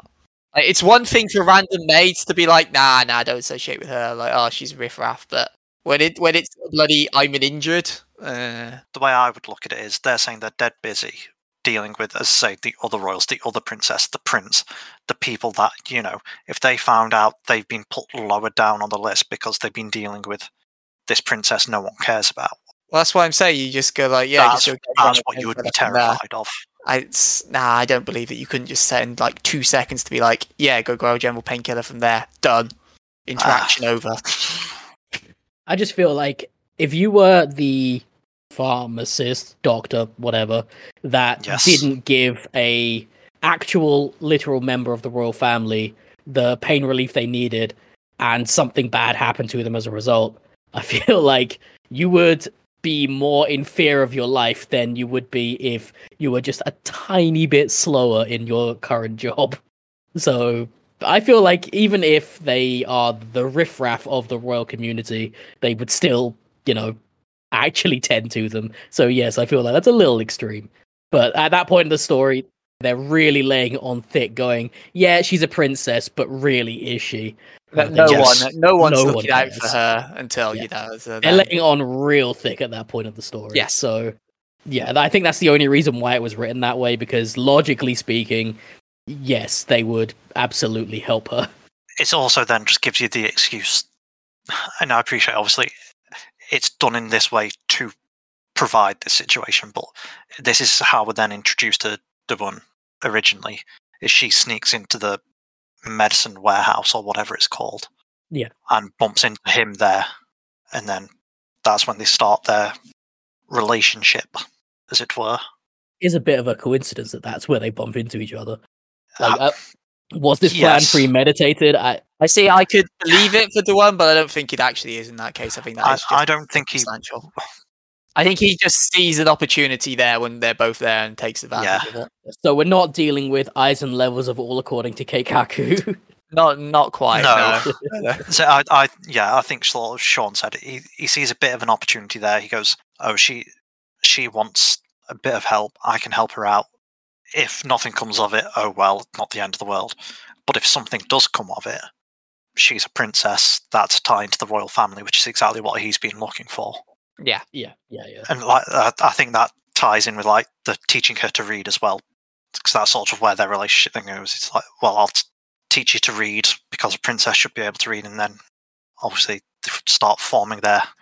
It's like, I'll teach you to read, and then it's like, so what, what are you going to give me in return? And then she's like, well, it's like, ah, you silly child, you, I choose that, you. That was a that was a full on oh no moment for me at that point. It's like, well, what are you going to give me in return? Uh. Uh, uh, I mean, that's not me. I mean, I, it's just, he's a contractual guy. I get it. It's just I, I no, I understand what they were going for, but it reads as oh no, no, Mike, no, it doesn't. I don't read everything and think, oh, it's about sex. It's his facial expression as well, though. At the time, it's like you've, oh. been, you've been influenced by this stuff we've been reading. I don't know. I, worst. I can't see anything at face value anymore.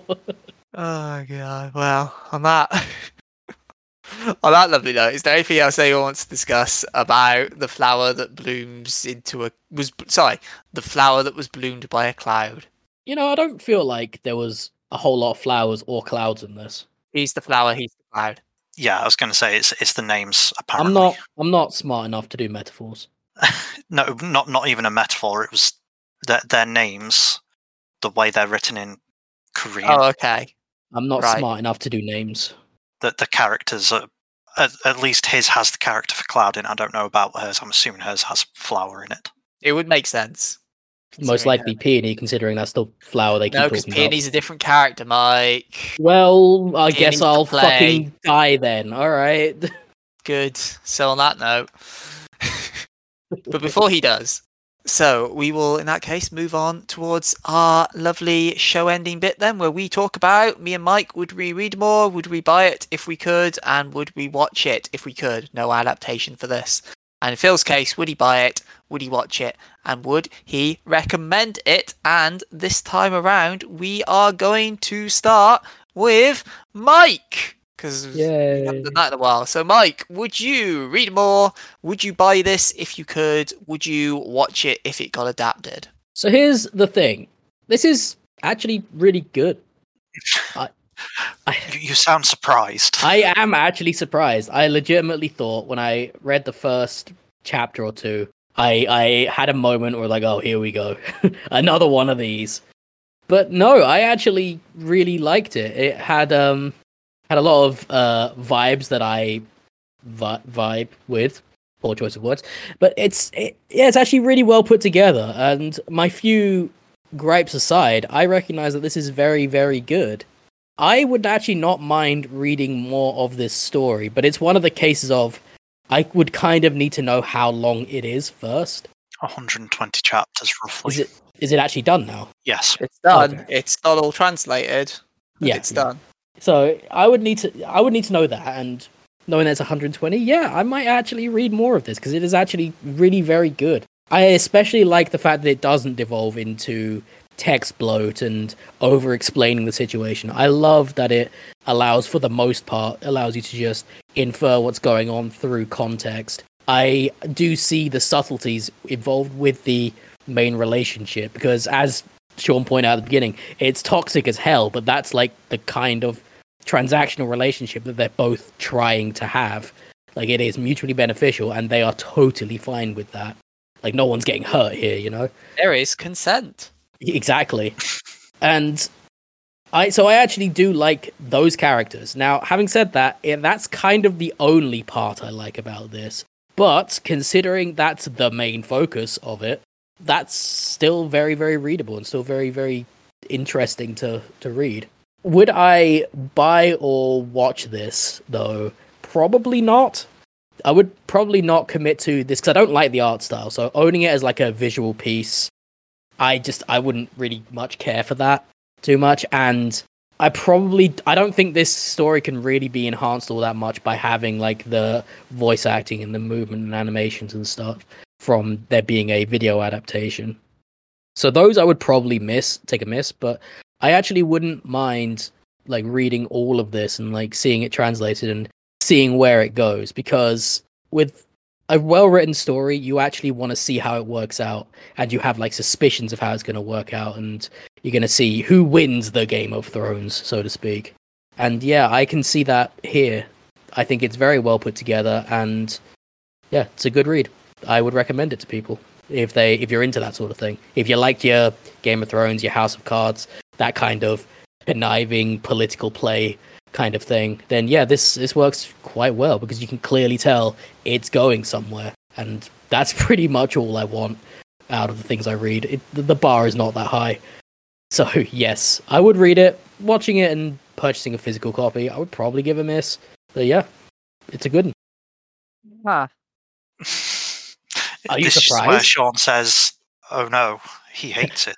So I'm frustrated because I feel this has all the pieces to be good, but it's let down by poor writing and pacing. So I would say no.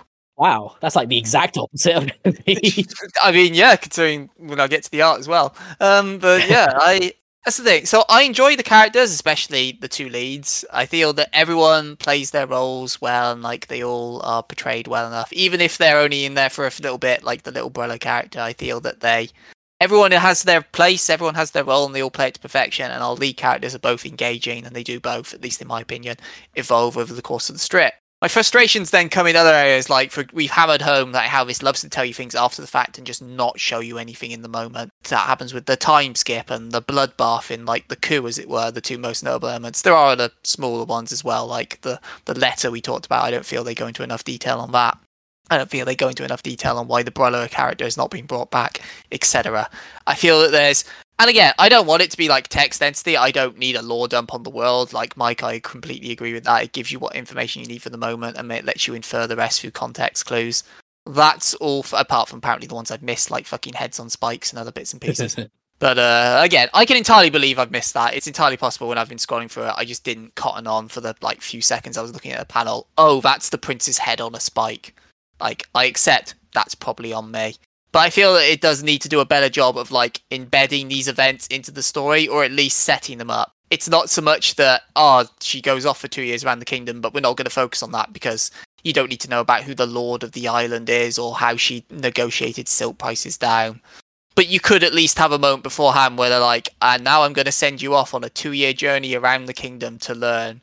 The fact it doesn't do that, it just feels like it could quite easily say...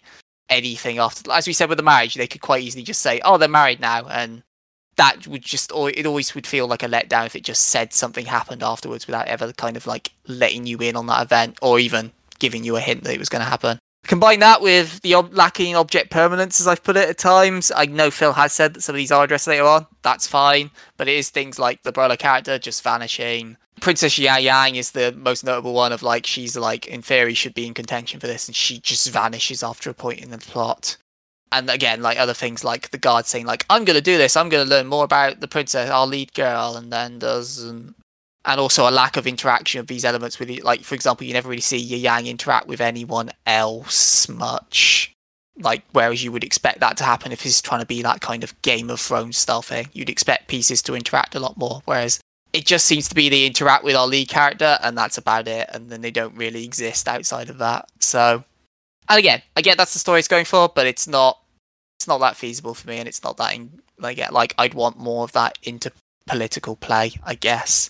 I get, so I guess, to put, kind of, like, compare it, because, like, I have similar things with this, to say, to say Mysterious Girlfriend X we did last time. But I think, like, whereas Mysterious Girlfriend X was always, like, say, a flat six out of ten, this fluctuates from a five to an eight, which is probably why I'm more frustrated by this, because when this is good, it is really good, it is really engaging, and, like, at its peaks, I agree with a lot of what Mike said. Like, I would, if this was consistently at the as it is at its strongest moments, then, yeah, I would absolutely read it, but it never is, and it never stays that way. It just fluctuates wildly from being good to just, eh, okay. So... it's a regretful no. I wish I could get on board with this, but I don't have confidence in the writing and pacing that it will coherently tell an interesting narrative over the remaining ninety strips. Like, we've done a quarter of this, and it's it's never it's never given me confidence that it's narratively going to be engaging throughout the rest of it. So, I, I wish it was, but it, it isn't. But I would say... I really do enjoy the art. I think it's, at least of what we've done on the show and of what I've experienced before when reading stuff, I think it's kind of a uniquely, like, it's refreshingly simple. I think I used the, uh, like, calligraphy canvas example. That's probably not the best way of putting it. There probably is a way of calling it. It's not watercolor style, but um, it's a simple, but it's an evocative style. And I personally would love to see something in the future where it's this mangaka on art and someone else on writing who is better at writing and better at pacing. That, I feel, would be brilliant and would be a really engaging series. But with this mangaka I'm writing, nah, I don't. I don't have that confidence in going forward to read the rest of it. So, uh, again, I wish I could get on board with this, but I can't. So I wouldn't read it. Couldn't buy it, but I wouldn't. And I think, like Mike said, I don't really think an anime adaptation would add a lot to it. This, like, you'd probably get some more of the nice feature songs from the, uh, the uh, band that did the songs for the one or two of the strips in this. But, um... I don't feel like anime would enhance this per se. Don't think it might help with some of the. I mean, it might help me recognise that the prince. Yeah, I might recognise that the prince is dead when, like, we focus on his head for a little bit longer. But uh... that would help. Or, or like, um, back Huns Burns maybe might see them a bit more. I mean, I'd probably see them more in that he'd have more screen time because you'd naturally have to give him more screen time. Mm. And then we could finally settle for, for once and for all: is his hair blonde or green? And the answer is it's black and blue. So, uh, uh, well, I suppose... no, it's gold and blue. But I suppose it would depend if the anime would be full core, if it would follow this art style. Wow, that's uh, that's a question that maybe I'll get answered one day. But um, who knows? I mean, I could see I could see this being like a thirteen-ep series if they wanted to adapt it. But who knows? I don't I don't see it's happening. But also, The Life in Another World got announced recently, so fuck do I know. So um. Yeah, but uh, yeah, so one for one, one yes, one no. Not the way round it usually is, but hey, that's the fun of this show. So let's go to Phil for the tiebreaker. Phil, we've had it, we've had it this way before. It's it's rarer, I feel, that Mike's like yeah, and I'm like no. It's not like, usual. We don't always get Record of Ragnarok. Solar Leveling, I think, was the other one. I so think you were a bit more on the fence then, with yes. it. I don't think Solo Leveling I was as harsh in, though, on that. No, I don't think you were as harsh. Solo Leveling, my frustrations were that it's a great thing that then goes, what if I was just an isekai? It's like, stop. Stop. Cease. I'm going to throw a broken sword at this S-rank enemy. Oh, it's dead. Like, no! No, we were so close to greatness. So close. I think I've got an episode of that to watch after this. Ah, man, well, hey, yeah. Well, well, tell you what, we'll talk about the Solo Leveling anime in a minute, but before that, sure. Phil, this series, would you buy it if you could? Would you watch it if you could? And would you recommend it? Would you recommend it to, say, some guy in this show who's watched thirty episodes and seems, like, on board to read it the rest of it? Would you tell him that it is worth doing so? Uh, so, I, I would recommend this. I think, it. yeah, if if you're into that sort of drama, political game type series that sort of House of Cards, Game of Thrones type thing. I, I think this can kind of scratch that itch a bit. So I think the art's good. I, I actually really love the way it uses colours and sort of colour theory behind all the characters and factions and things. The writing, I think, for the most part, is pretty solid. I do think it does leave a lot as sort of contextual clues or subtleties in the writing or what you're shown that can be missed, such as the Crown Prince being killed. So I do think there are issues there, but then I know there's some issues you guys have brought up that I know actually. Yes, the writing wasn't great because it could have been set up in a better way, but it is resolved. You do get to learn about this, that, and the other, whatever it is, later on down the line. So it's less of an issue compared to what you might think. So I do think it is generally worth reading if, as say, you're into that sort of political game manoeuvring, or you just want a bit of a bit of a drama. So I would definitely recommend it for anyone who's who likes that. As for watching an anime, I think I think it would depend a bit. I feel like I would love it if it stuck to this art style, just to be that extra little bit different, make it that bit more special, perhaps. If it was just like a regular anime, full colour everywhere, I might give it an episode or two, see how it compares, and say maybe an anime might help. It gives it like a second pass to tighten up some of the writing, shift some things about or whatever. But I would have to watch an episode or two before deciding if I wanted to bother with the rest. As for buying it, if I could, I would probably consider it because, as said in Mike's bit, it is one hundred twenty, one hundred twenty-five chapters. It's not a long series, so we've read about a quarter of this already. So I would not be opposed to buying this if it was available. Based, yeah, based off um usual comparisons, it would be about eight volumes. Yeah, that, that seems seems reasonable to me. Say we we would have read about two volumes ish. Yeah, we generally, like, for the purposes of this and based off of when I flick through some things like Solo Leveling, it roughly equates to like fifteen episodes as a book. Yeah.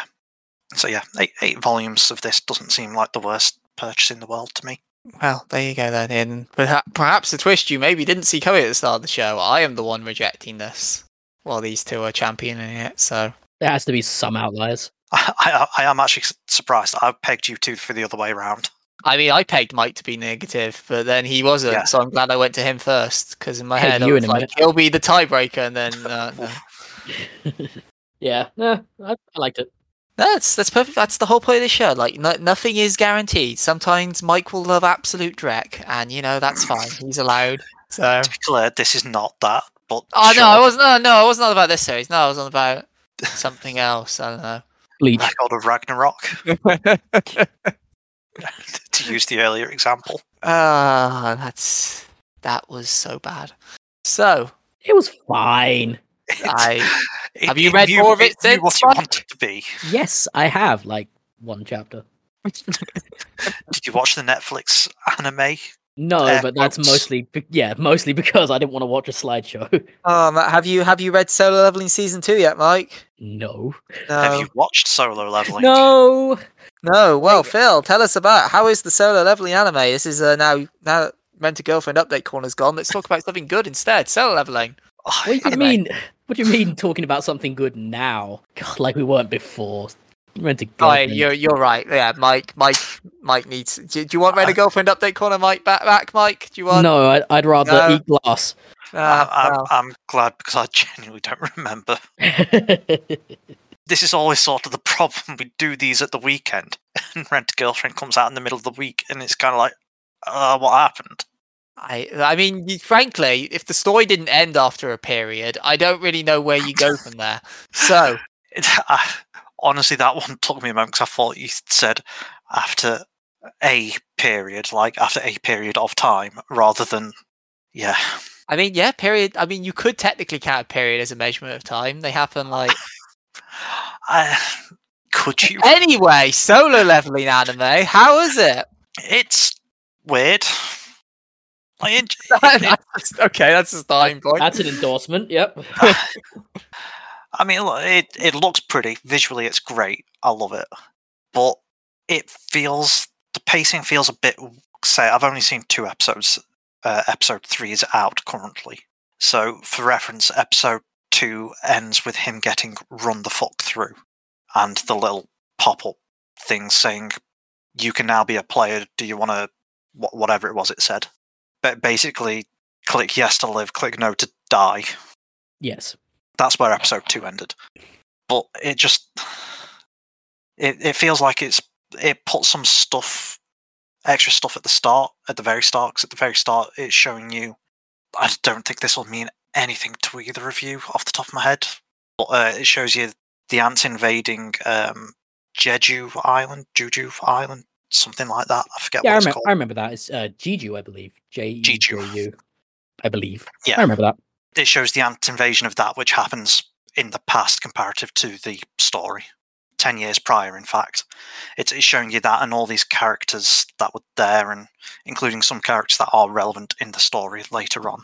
And then you're sort of getting like lots of cuts back and forth between the main character going through that first dungeon and other side characters who, again, in this comic haven't been introduced at that point, just doing whatever kind of... They've just been going through their hunter induction, like, congratulations, you're now a hunter, blah, blah, blah.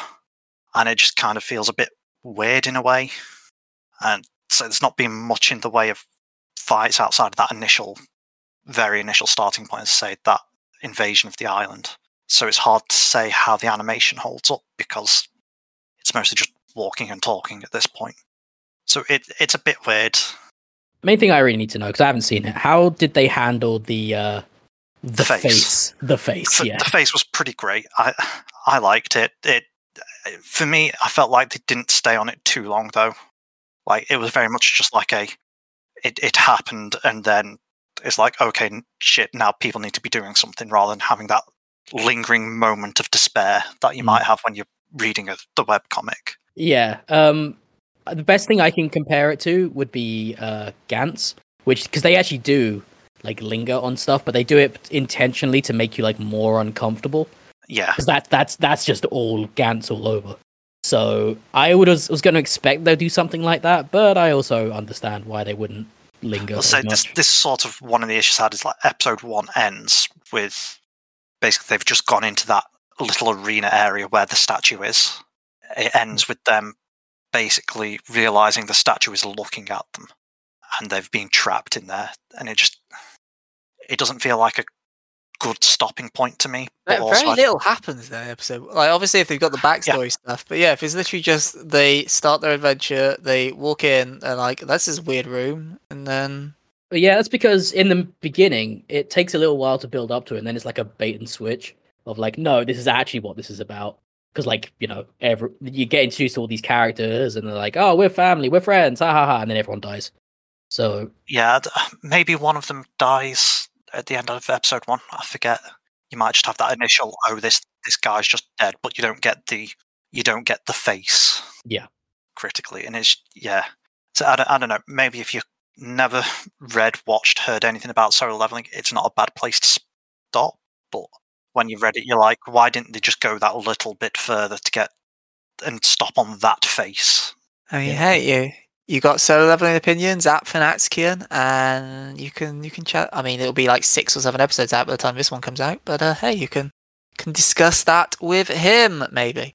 But you could also, in the interim, watch Mike over on twitch dot t v slash Bersekrer. Oh boy, you sure can. You can find me at twitch dot t v slash Bersekrer, B E R S E K R E R, and you can find me on various social medias. Uh, d- the same name, because nobody wants to spell my name the way I do, apart from me. Um, y- yeah, you can also see me. I'm not sure if this will be out in time, because by the time this comes out, comes out I definitely the fifteenth. Would. Yeah, so by the time this comes out, I definitely will have been to you U K S G. Watch the V O D for U K S G. And yeah, and I think mm, next week. Yeah, I think the following week after this, like basically a week, a week and some change.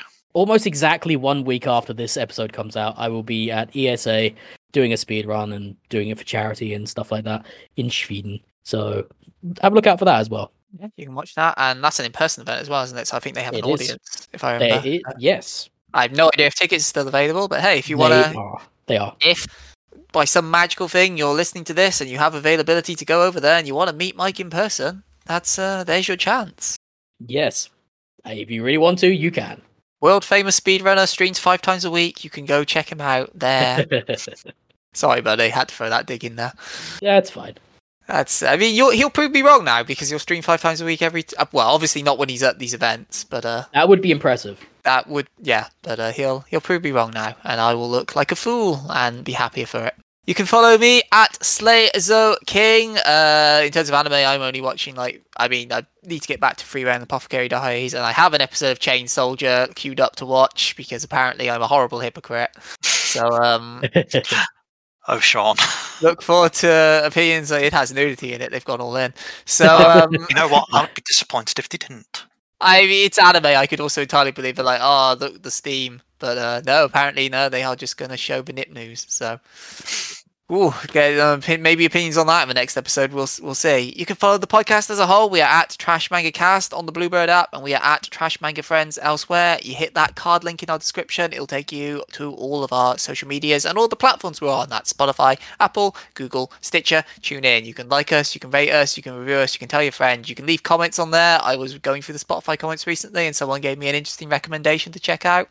So I will be looking into that. I don't know if it'll be a fit for the show, but uh, definitely... something that might be up my street because it's romance, and as we all know, I'm a sucker for that shit apparently, so uh it's my favorite too. Yes. Why you gotta do me like that?